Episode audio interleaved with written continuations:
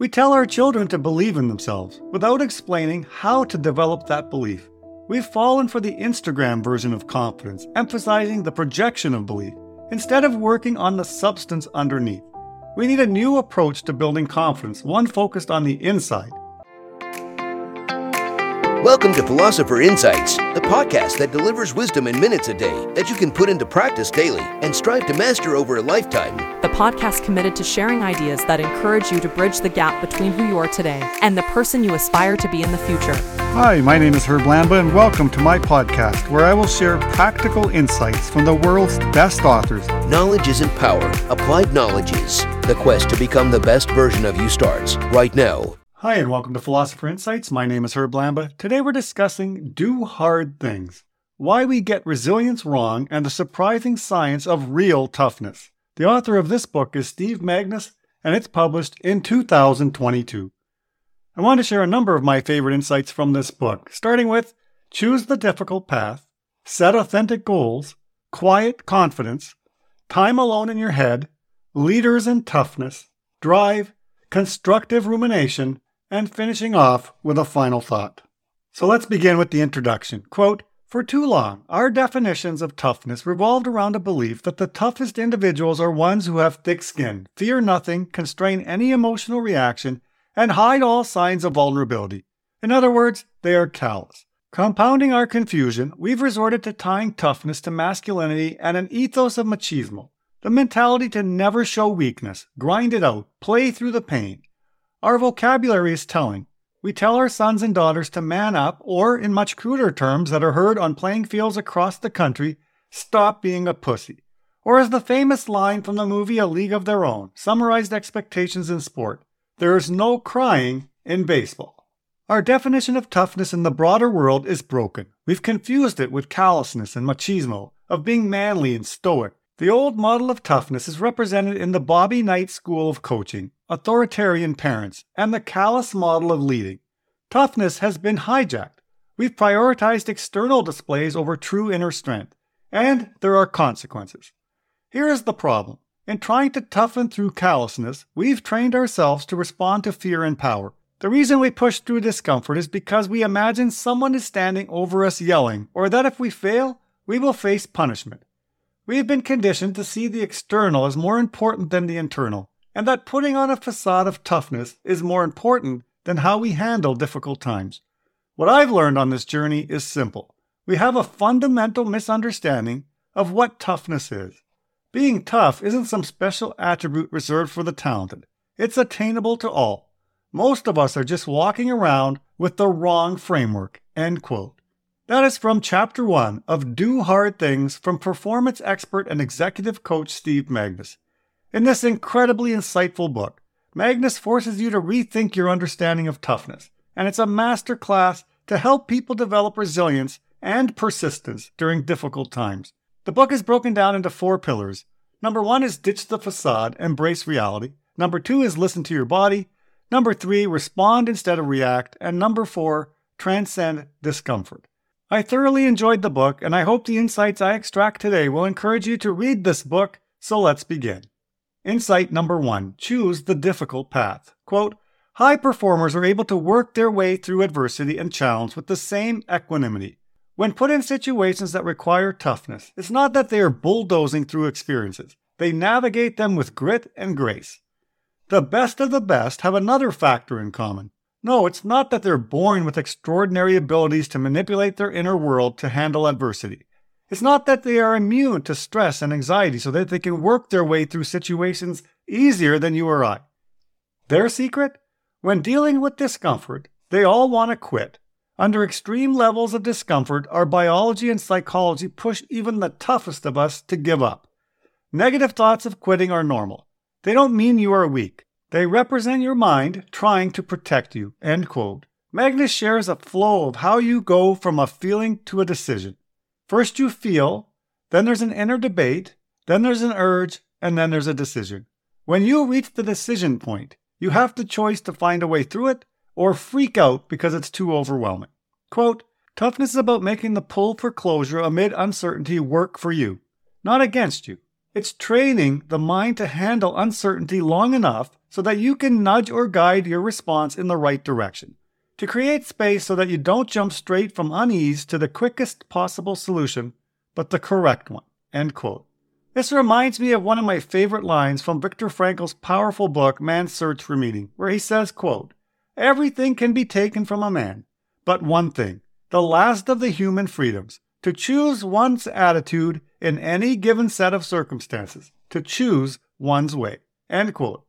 There is always going to be a gap between any stimulus and your response to that stimulus. In that gap lies the power for us to choose our optimal response. You can choose to freak out, poor response, or you can choose to fight through the adversity, optimal response. Insight number two set authentic goals. Quote In a series of studies in the Netherlands, psychologists sought to understand why some individuals are able to make progress and reach their goals, while others continually fall short. Over three studies, researchers found that better goal authenticity contributed to better goal achievement. When people choose goals that reflected their true selves, not their public selves. They were more likely to follow through. Those who failed often chose goals that were imposed on them by a parent, coach, or society in general. End quote. Struggling to reach your goals? It may be worth pausing for a moment and reflecting on what type of goals you are setting and why you are setting them. One of the prerequisites to successful goal setting is to ensure they are meaningful to you and they align with your values. It is difficult to achieve goals that are externally motivated and not aligned with who you really are. Insight number three quiet confidence. Quote, Doubts and insecurities are part of being human, even if you're the best in the world. We all struggle with but want confidence, that sense of assurance that we'll be able to prevail at whatever we do. When we lack confidence or belief, our insecurities and doubts have room to grow. We tell our children to believe in themselves without explaining how to develop that belief. We've fallen for the Instagram version of confidence, emphasizing the projection of belief instead of working on the substance underneath. We need a new approach to building confidence, one focused on the inside. As discomfort and doubt rise, the devil on the shoulder part of our mind goes on high alert, looking for evidence that backs up its view. Anything that it can use to justify quitting or putting in less effort. When confidence is low, we are priming our minds to be susceptible to the negative spiral. Confidence is a filter, tinting how we see challenges before us and our ability to handle them. End quote.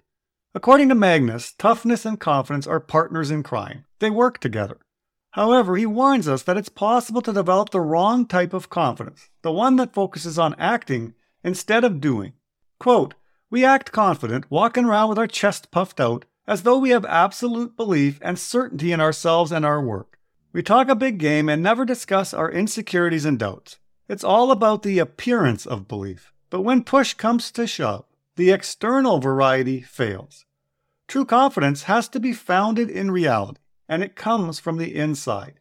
It's not in the elimination of doubt, but in allowing enough doubt to keep us in check, while being secure in the knowledge that we'll find a way past the obstacle in our way. Acting confident reminds me of the adage fake it till you make it. Those who pose as someone they are not are known as imposters. Even while your accomplishments are legitimate, imposter syndrome can make you feel as though they're fake. Fake it till you make it might be helpful when attempting to boost confidence, but it can also backfire. In essence, you constantly assert that you are a fake. This can be extremely destructive if you already suffer with feelings of unworthiness or doubt your right to be where you are. Insight number four time alone in your head. Quote, We'd rather be anywhere but inside our head. In a study led by psychologist Timothy Wilson, individuals were placed alone in a room with no phones, friends, or objects to distract them. There was a chair to sit in and a table with a singular item on it a button. Subjects were informed that if they pushed the button, a painful shock would follow. The choice was simple either embrace the boredom and spend time thinking, or kill time by shocking yourself and inflicting pain. The logical answer is pretty clear Mind your business and be alone in your head for just a bit. Simple and easy. The behavior of the subjects told a completely different story.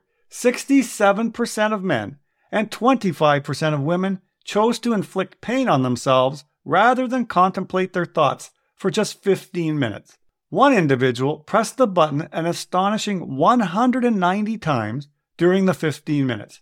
That meant shocking himself every 4.7 seconds on average. End quote. I have heard this study referenced in other books, and every time I read it, I'm absolutely shocked, pun intended, by the results of this study.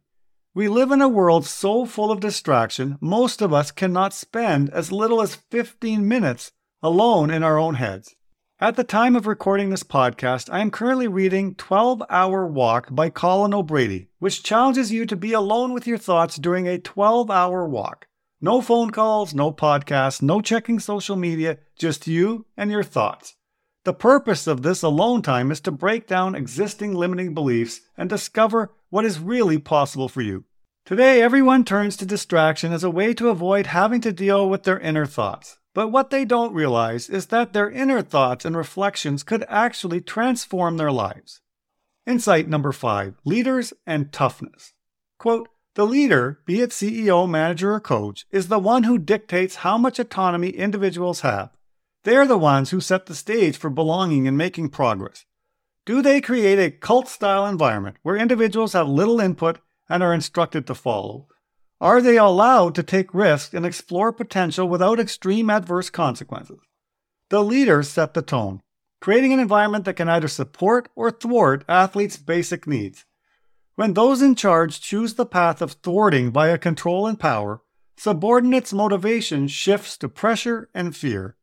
We see increases not only in aggression, but also in burnout, and we see decreases in performance and well being. Controlling, coaching, and leading doesn't just harm performance, it harms the person. Contrary to old school expectations, developing toughness doesn't involve training camps from hell or exercise as punishment. It doesn't involve cruel, demanding bosses with little appreciation of the individual. Instead of relying on fear and control, real toughness is linked to self directed learning, feeling competent in your skills, being challenged but allowed to fail, and above all, feeling cared for by the team and the organization. End quote. Everyone is a leader in some way. You might be a leader at business or at home. In light of this, it's crucial to recognize the influence your leadership behaviors have on other people if you want others to put forth their best effort. In Stephen Covey's great book, Trust and Inspire, featured in episode 9 of the podcast, he says, quote, Command and control is about getting things done, but it misses the potential power of the people who get those things done. It's about barking out the order so everyone does exactly what they're supposed to do, not because they want to, but because they have to. In short, it's about controlling people instead of unleashing their potential. Trust and Inspire is the new way to lead. Its goal is to unleash people's talent and potential, to truly empower and inspire them, rather than try to contain and control them. End quote. Please take a moment to reflect on how this applies to your own leadership style at work or at home, because the strongest predictor of how well a person deals with the challenges of demanding work is whether they feel respected and valued by their manager or their leader. As a leader, a manager, a coach, or a parent, you have to examine what type of motivation you are reinforcing with those you lead. Insight number six drive. Quote, performance equals actual effort divided by expected effort times drive. Whether we call it drive, motivation, or purpose, the last component determines our bandwidth for how far into the depths of fatigue we can push. Contrary to common convention, when we are exhausted, we haven't completely depleted our reserves. Just think if our brain truly allowed us to go to zero, to empty, would that be smart or dangerous? Your body is trying to protect you, and it has a safety mechanism, an alarm that sounds to convince you to slow down, to stop, to make the pain and fatigue go away. Drive determines how close to empty we can push before our body shuts down, before it flips from voluntary shutdown to initiating near catastrophe. We use the level of importance and the risk versus reward to determine how close to zero we can get. Having a strong purpose acts as a turbo boost. When our pursuits match our purpose, we persist for much longer. End quote. Magness says that it's our purpose that ultimately fuels our toughness. Having a purpose not only allows for higher levels of persistence, it helps to provide clarity in terms of what is important, which leads to better decision making. Insight number seven constructive rumination. Quote, Individuals who experience post traumatic growth don't avoid the discomfort. They experience the same flood of emotions and rumination of their internal voices that everyone else experiences. They are able to sort through and explore discomfort. Instead of intrusive rumination that causes them to spiral, they alter their inner voice using what psychologists call deliberate and constructive rumination. Deliberate rumination means an internal dialogue that's focused on reflecting on and dealing with the situation in a more controlled and non judgmental way. To switch our inner world from intrusive to deliberate, we need to have a sense of control and an ability to understand and regulate our emotion. When we explore instead of avoid, we are able to integrate the experience into our story. We're able to make meaning of the struggle, out of suffering. Meaning is the glue that holds our mind together, allowing us to both respond and recover. It stalls the jump from difficulty to complete despair, from fear and anxiety to full blown freakout. End quote. It's likely every single one of us engages in some form of disruptive rumination following a negative or traumatic event. But I love the idea of changing the way in which you ruminate. If you're going to ruminate, why not use it to support your personal growth instead of sending you on a downward spiral of apathy?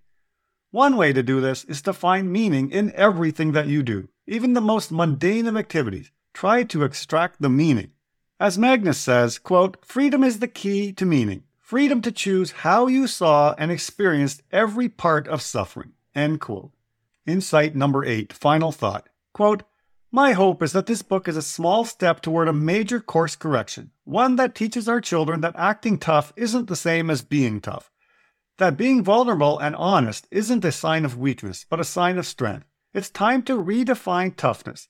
It's more important now than ever before.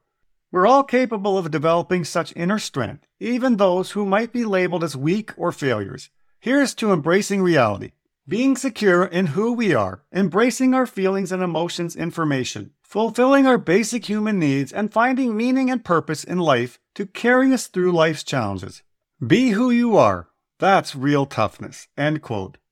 Those are the final words of this incredible book by Steve Magness, Do Hard Things. The podcast today only touches on a small portion of the insights Magness shares in this book, which is simply jam packed with thoughts and strategies to help you dive deeper into a timeless and timely topic. It is a masterclass in how to develop resilience and persistence. In addition to this great book, Magness also co authored Peak Performance and The Passion Paradox.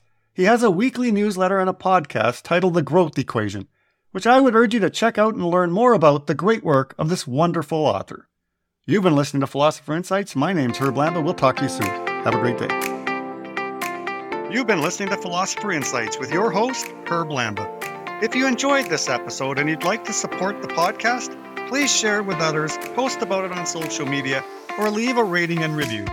To go deeper with me, you can register for free at www.philosopherinsights.com for instant access to a growing library of philosopher insights, which are 8 to 10 page PDFs plus 20 minute MP3s that break down my favorite insights from the world's best personal development books. To catch all the latest from me, you can follow me on Facebook at Optimal Herb. Thanks again, and I'll see you next time.